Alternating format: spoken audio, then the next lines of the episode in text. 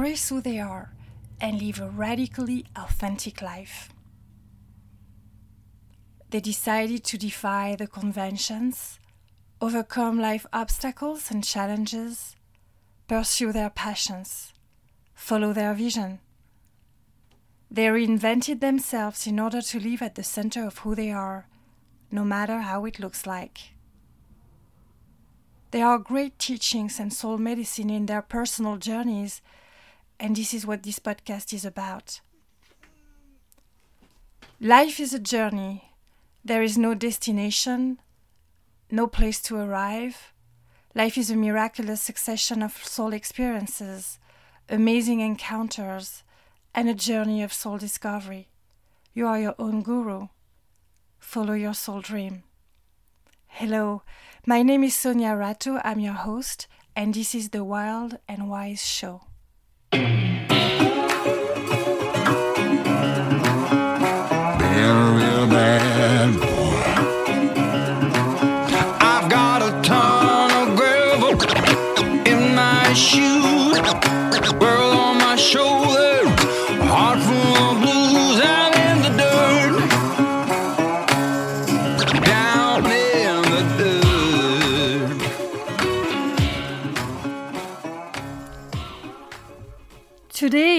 It's a privilege to have a conversation with Clelo Macayu.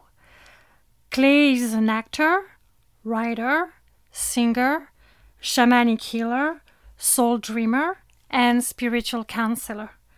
He is the creator of the Medicine of One, a non dual shamanic path heavily grounded in um, Advaita Vedanta and designed to empower people to be their own healer through their own basic greater presence that he calls the big I. Clay has also developed the primordial movement, um, the primordial movements, which is an intuitive body based technique for bringing emotional movements of the soul into the physical body to move out the unmoved blocks. And this happens in real time while working with, with people. Here is my, my conversation with Clay. I'll meet you on the other side.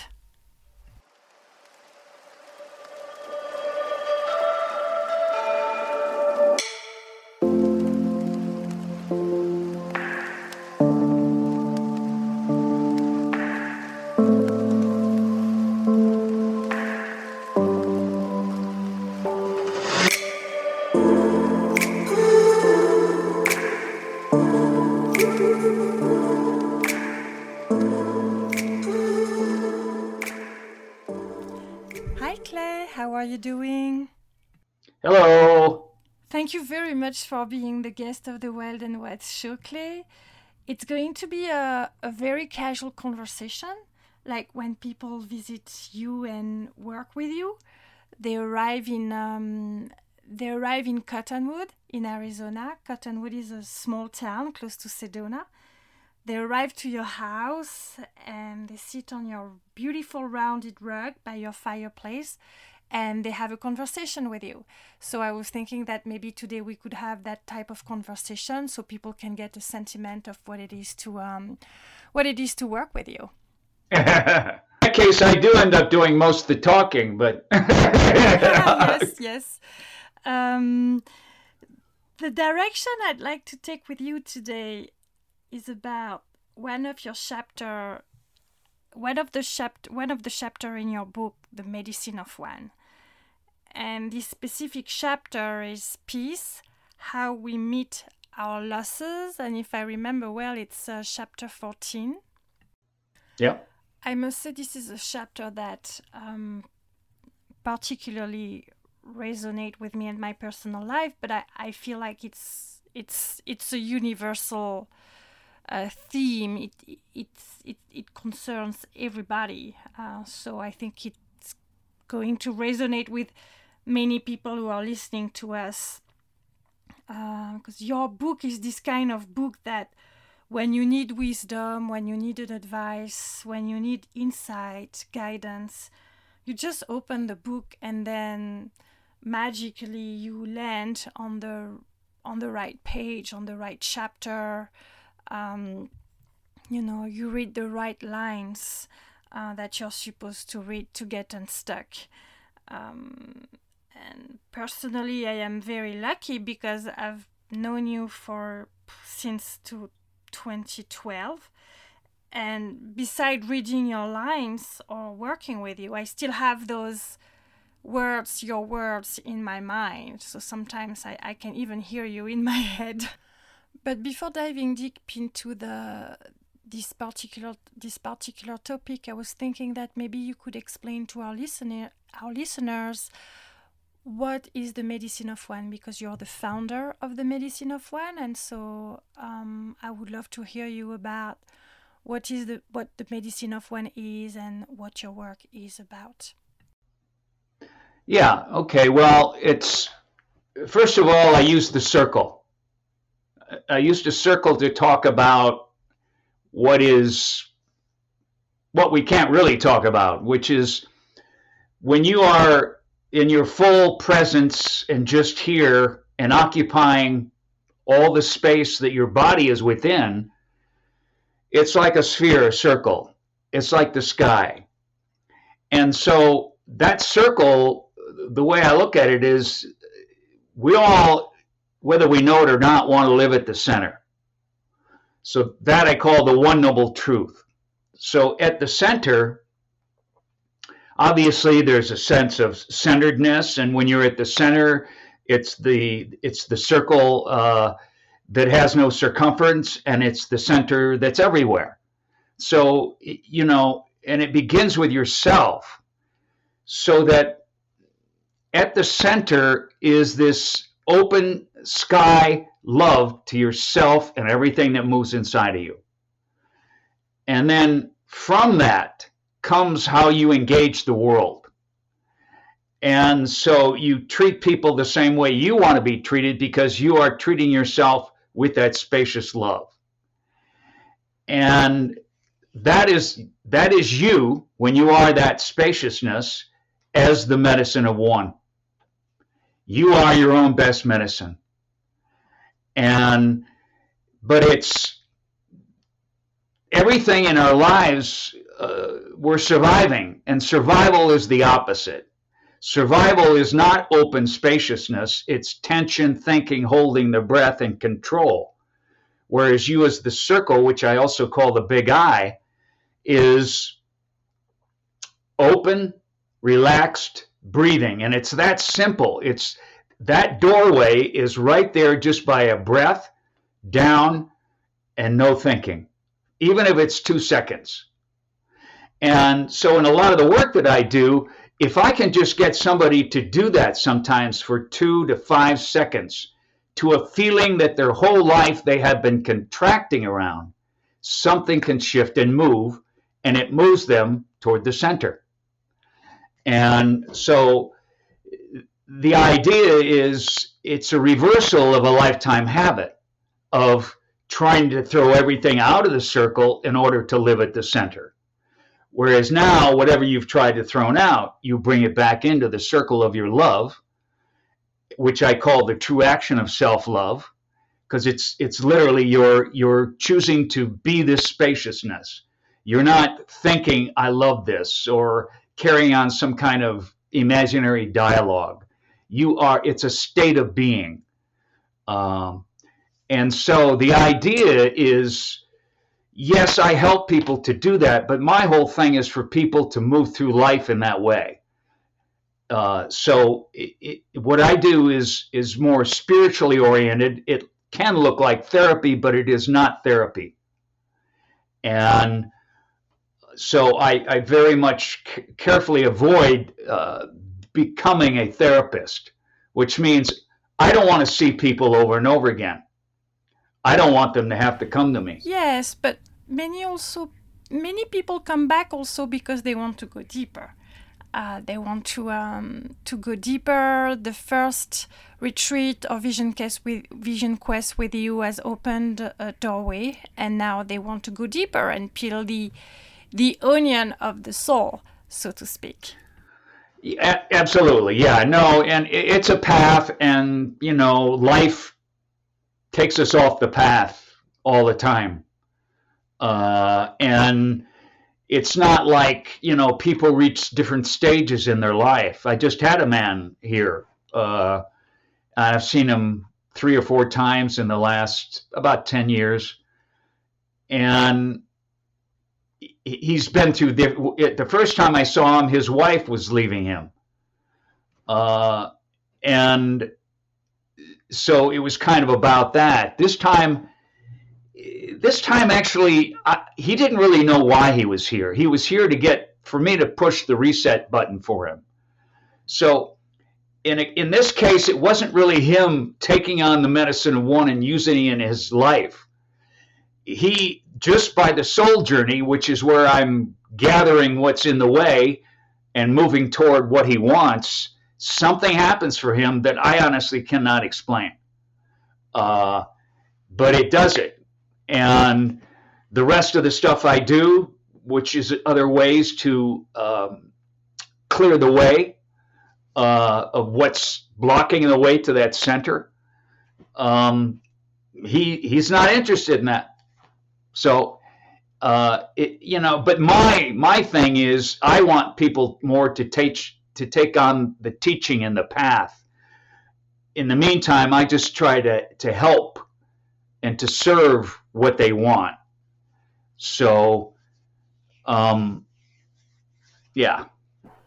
So when you breathe, when you touch the quiet uh, and release the grip of the controller, when you are not in the thinking mind, when you are not the thinking mind, is it is it peace? Yeah, I mean, peace. Yes, it's every. It's all the words that we apply to ultimately what we want: peace, love, trust, freedom. They're all just different words to use to describe that.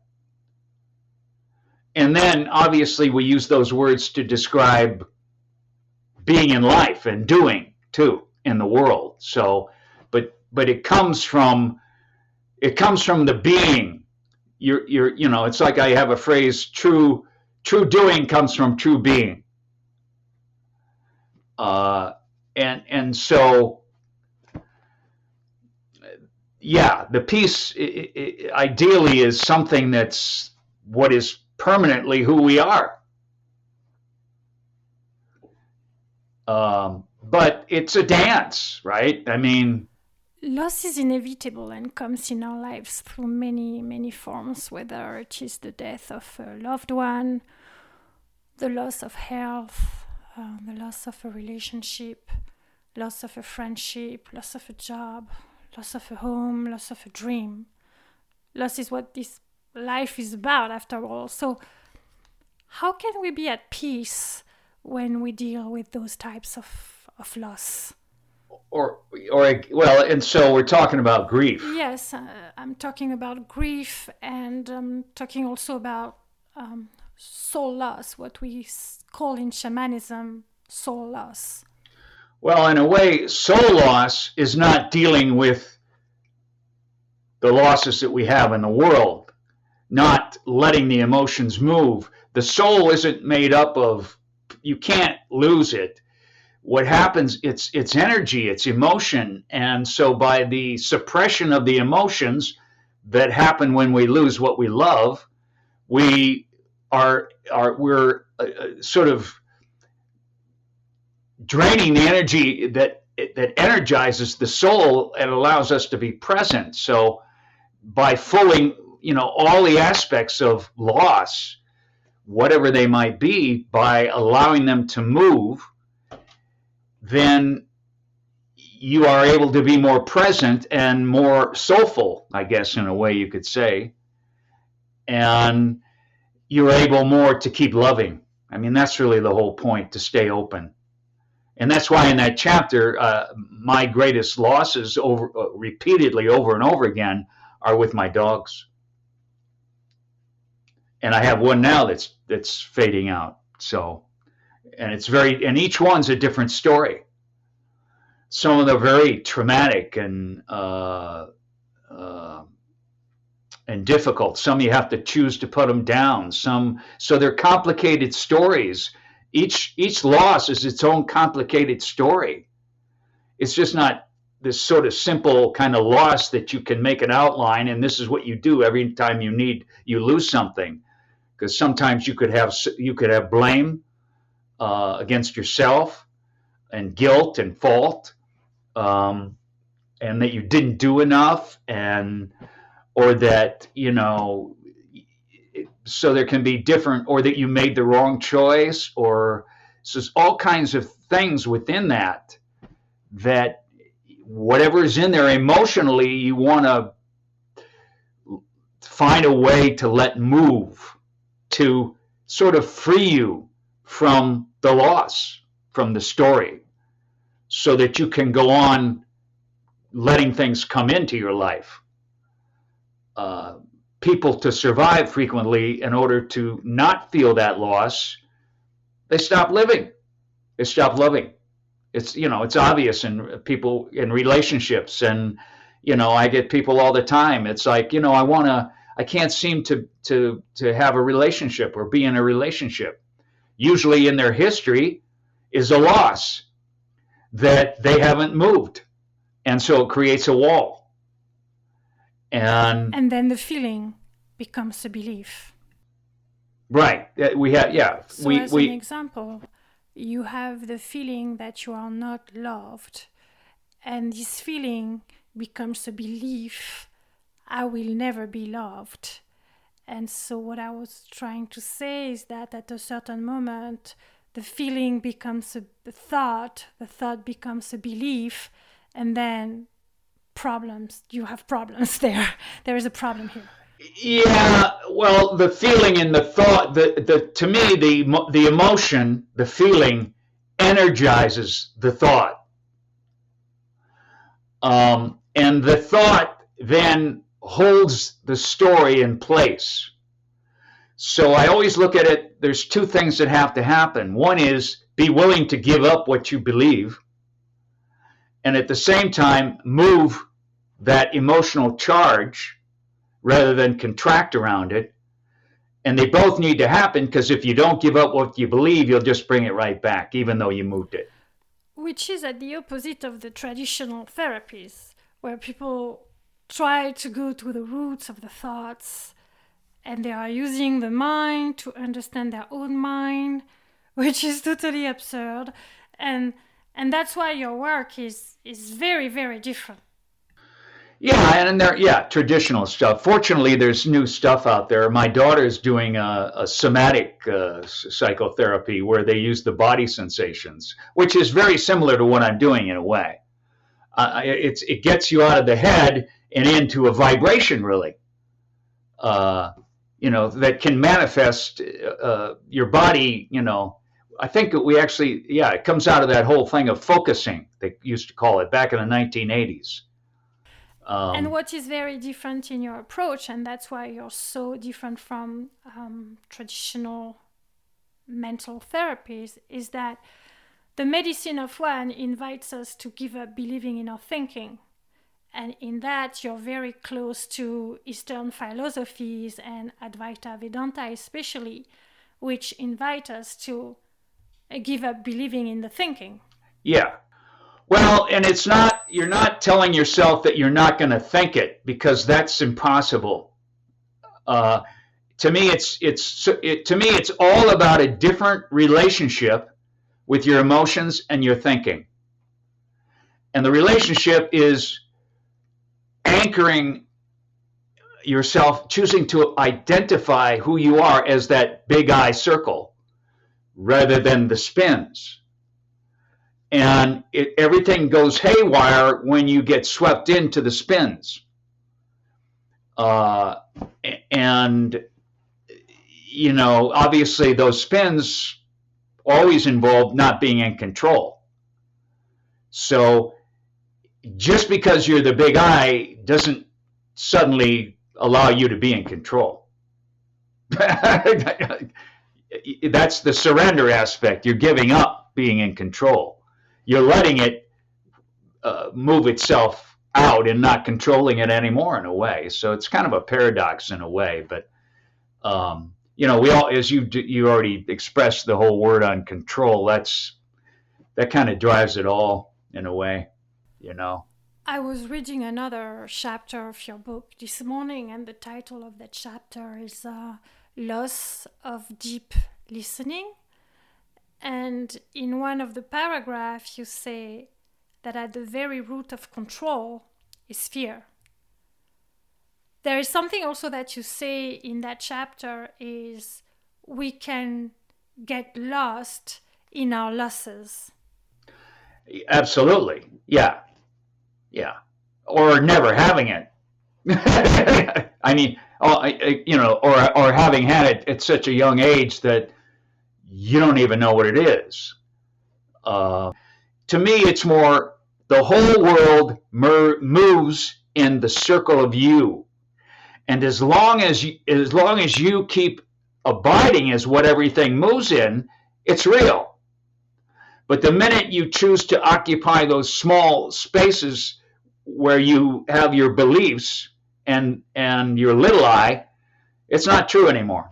You've you've ceased to live in the in the real world. You say in your book, uh, I quote, "When you lose what you love, be with your loss in all its forms and movements, but don't get entangled in thoughts born in the separateness." Um, the, this quote is really loaded, and I feel that it really captures an essential piece of, of the medicine of one. Yeah, easier said than done. I always say it's easy, but it's not simple. It's simple, but it's not easy. It, that's why it's a path. It's not something that you, you know, okay, I got that, I'm done. No, not with most people. Uh, and obviously, you know, true self-realization is is to be able to occupy that big I so permanently that it then dissolves in beyond itself. That's self-realization. But my feeling is if you can just occupy that big I and live from that, let the rest of it take care of itself. So I would like to ask a very candid uh, question. How do you cultivate awareness? Uh, how do you um, practice the medicine of one? You, you, you used to say there is no technique, there is no mantra. How do you practice the medicine of one when you're not in a medicine circle in nature in the middle of nowhere um, in arizona? Well all it, all it is is awareness. It's that simple. I mean you as that spaciousness is the sky that's aware of everything that, what's happening in it without getting involved in it um, it, without being it's an awareness that gives up being aware of individual things, but you are aware of them. Um, and rather than being caught up in them, which is takes you in attention and control. So you'll you, it's always you know in, in when I do the retreats, I give you that that ribbon at the end of how to step into your big I which starts with a breath.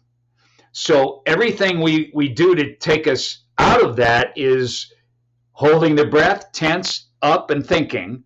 So literally, if you can breathe down, but what you find when you're thinking and, you, and you're in a you're a difficult moment, it could be an argument. It's almost impossible to stay down. Your whole body and you can't stop to going up into thinking. The minute you think anything, I don't care what it is, there's tension. And so that's, you know, why like Ramana and all these people, it's like, what is self realization? Not having no thoughts. I remember once I was uh, I was uh, in your house and I saw a beautiful statue on a table, but it was very intriguing because the the the head of the statue was removed and placed at the bottom of the statue. And I remember I asked you and I say, why why is the head of the statue like cut off and on the side? And then you laughed and you said, "Oh, but because this is all this is what it's all about." yeah, the head's actually down in the down, you know, on the legs in a sort of half lotus, and the head is simply a shell that's open, that's listening, like an ear. There is also um, a common misunderstanding about having no thoughts. Many yogis talk about controlling the mind. Some yogis talk about quieting the fluctuation of the mind. I think it's all about an interpretation of the sutras, but but I, I feel like the common temptation is to try to control the mind.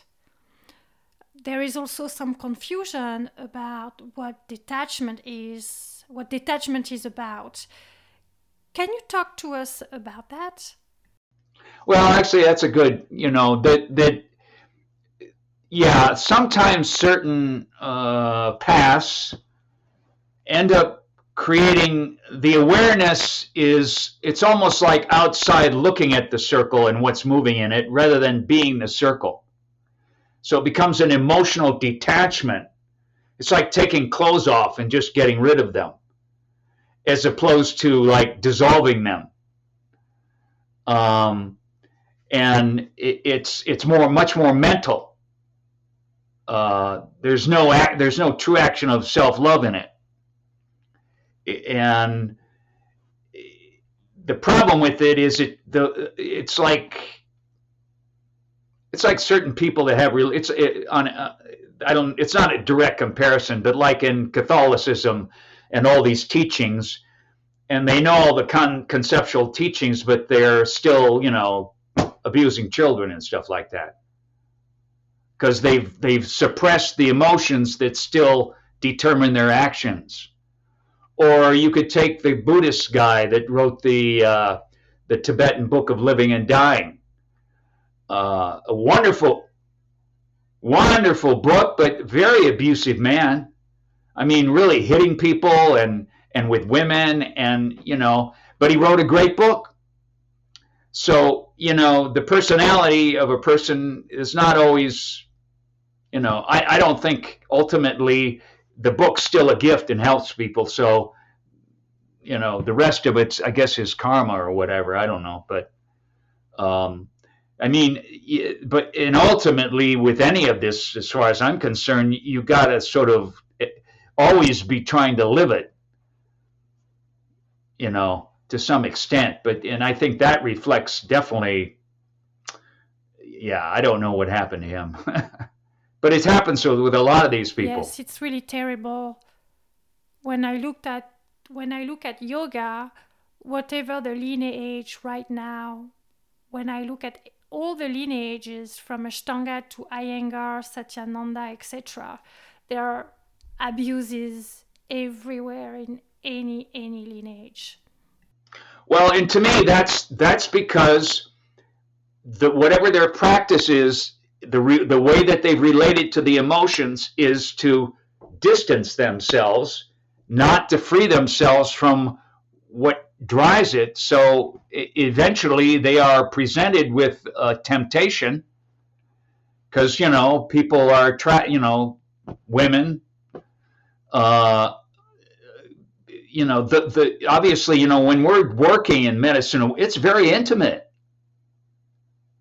It's intimate work and it, it's it, and it's easy, particularly for a client, to develop feelings. So you got to be really uh, clear that that's abs, yeah, that's just not. Uh, but you know, that ultimately, just I don't worry about other people. It's like I gotta walk, just take, you know, be the demonstration of how I think the world should be that's another component of the whole thing, you know.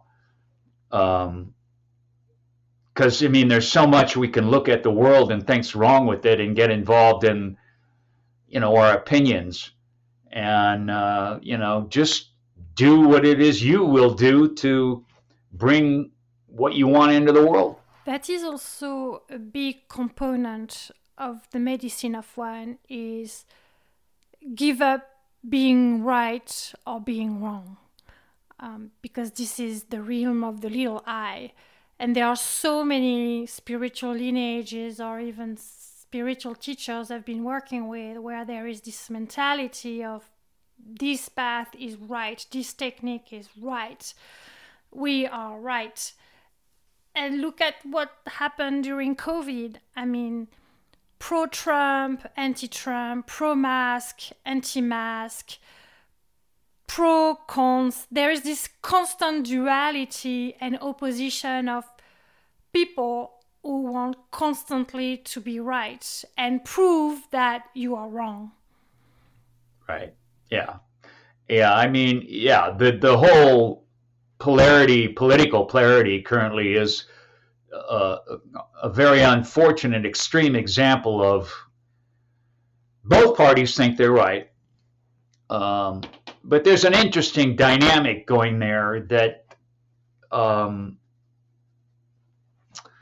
I think reflects suppression on a cultural national level that the Republican the Republican Party is is playing out, and it's it's um, demonstrated and visible in the one man that they're addicted to, uh, it, it, which is being driven by fear and anger.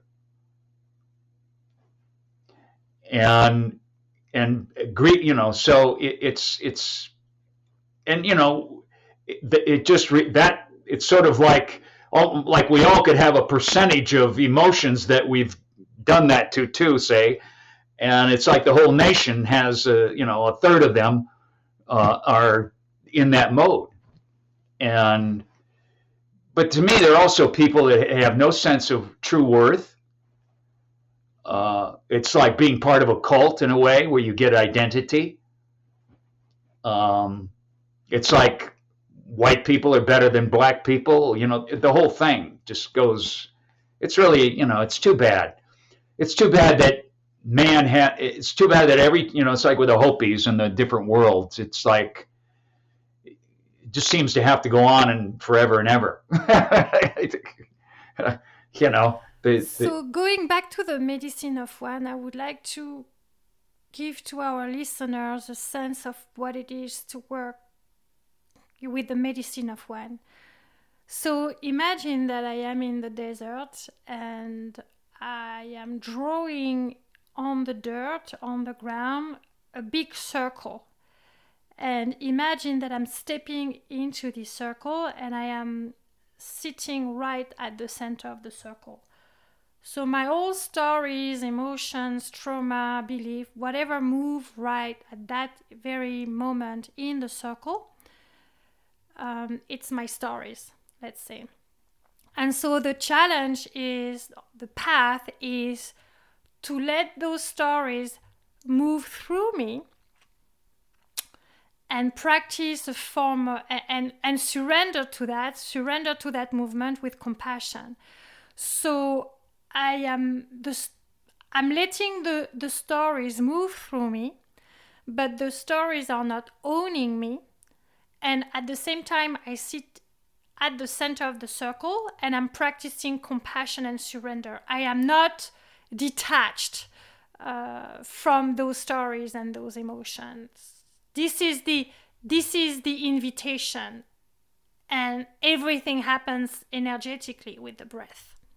Right. Yeah. Because when you're doing that, you're breathing, and when you're not doing it, you're not breathing. it's that. That's what.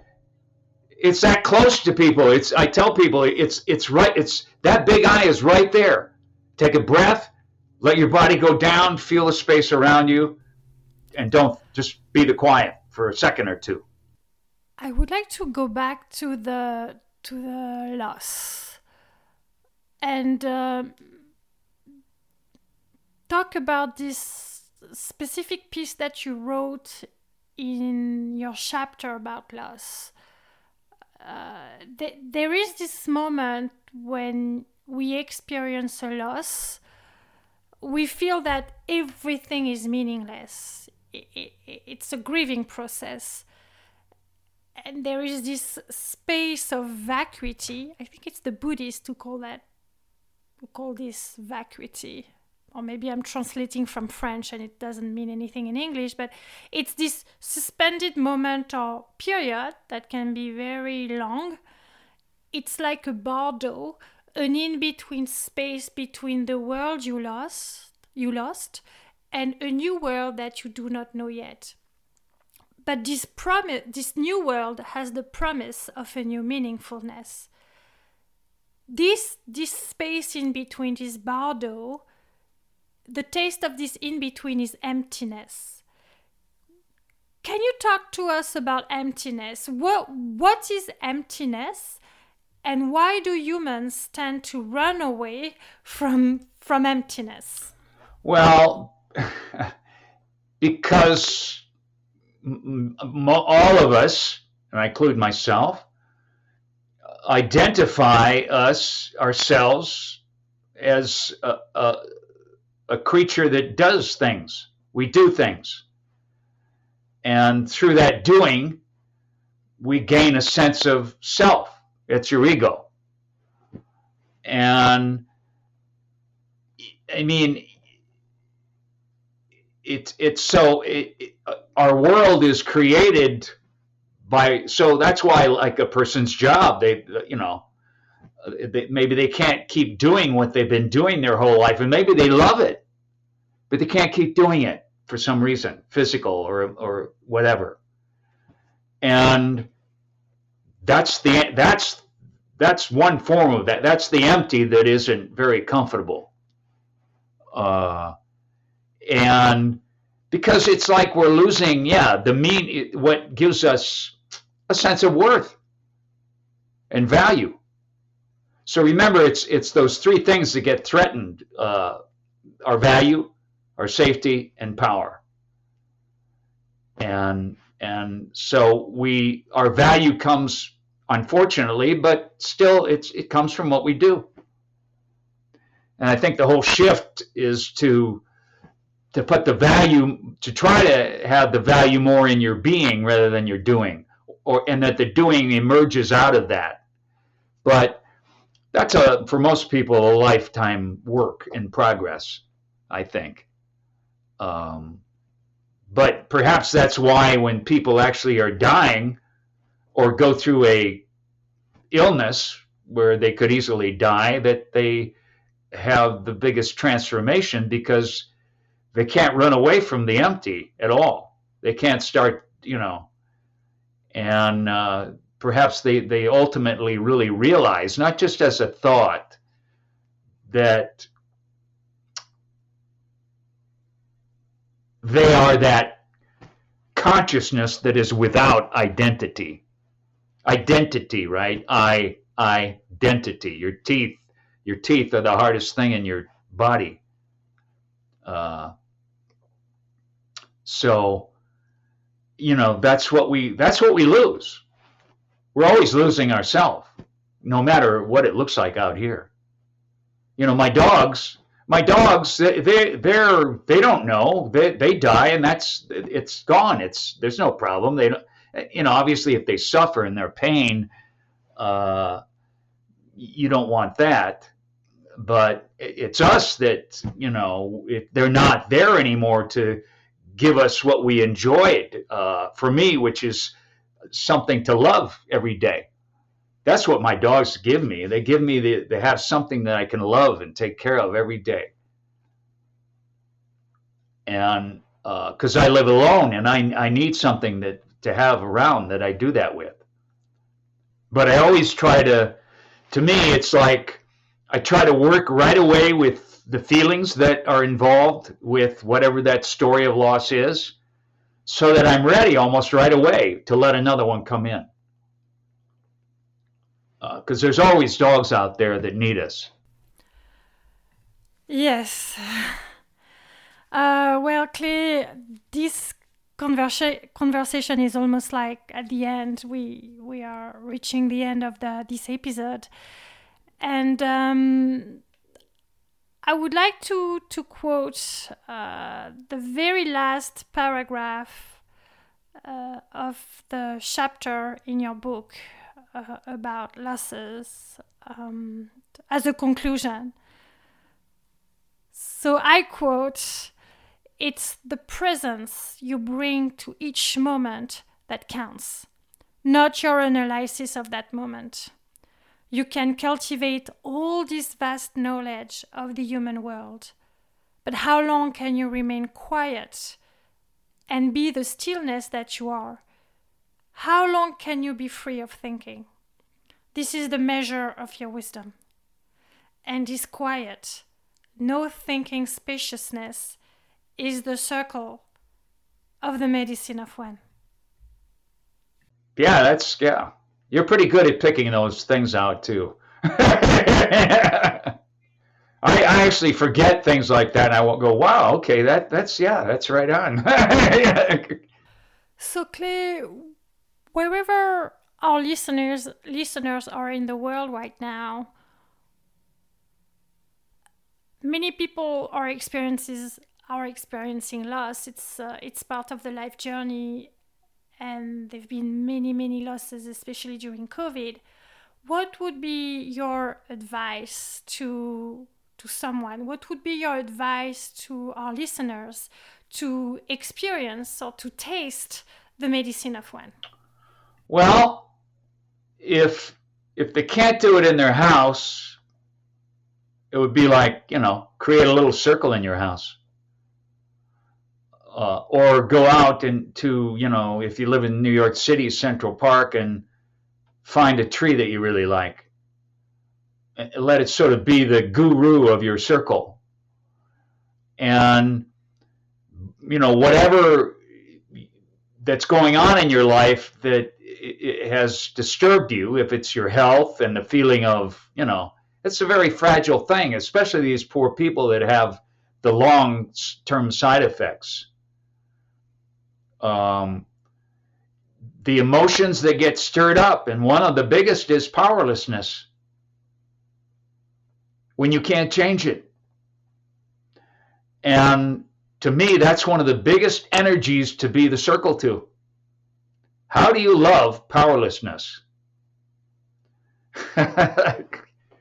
Well, it's the same thing. Powerlessness is a vibration, it's a contraction in a way, even though it's limp, so to speak.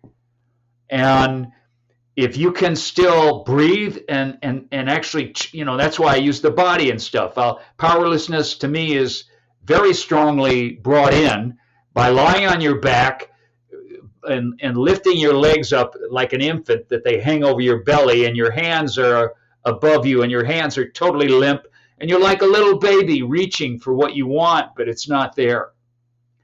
And so that's choosing to own the powerlessness as love rather than to fight it and hate it and to struggle with it. So, and that's what all the things, all the things you're talking about are. Whoops, what happened? our our powerlessness. Oh yes, powerlessness is a, is a big one. It's a really big one, and probably uh, should be the topic of uh, of another conversation with you. Um, Clay, thank you, thank you so much from the bottom of my heart. Thank you so much for for this um, very rich and deep conversation as usual. Uh, it was an honor uh, to have you on the podcast, and I hope um, uh, to we we can talk uh, together very soon.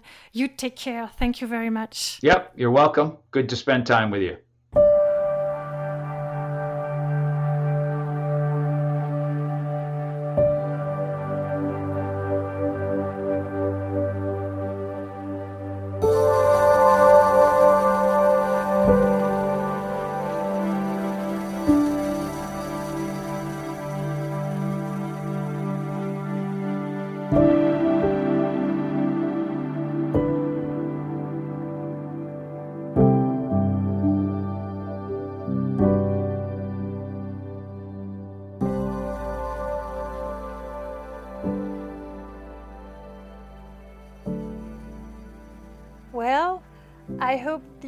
Enjoyed that conversation as much as I enjoyed it.